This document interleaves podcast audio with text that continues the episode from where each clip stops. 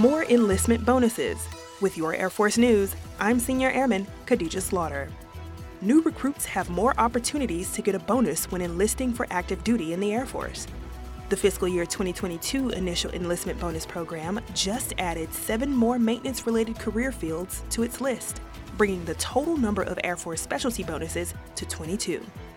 Initial enlistment bonuses range up to $50,000 depending on the job and the applicant's highest level of certifications and qualifications.